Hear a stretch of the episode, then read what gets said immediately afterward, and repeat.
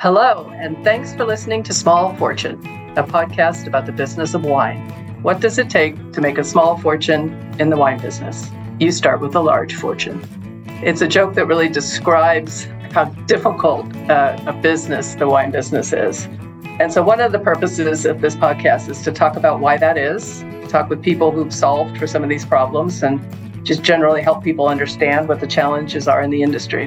The podcast is about entrepreneurship what it takes to be successful.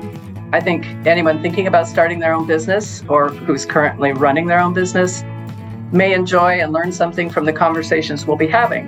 Email us at smallfortunepodcast at gmail.com. And we really love it if you could follow us on your favorite podcast platform and like, review, or share the show. Thanks.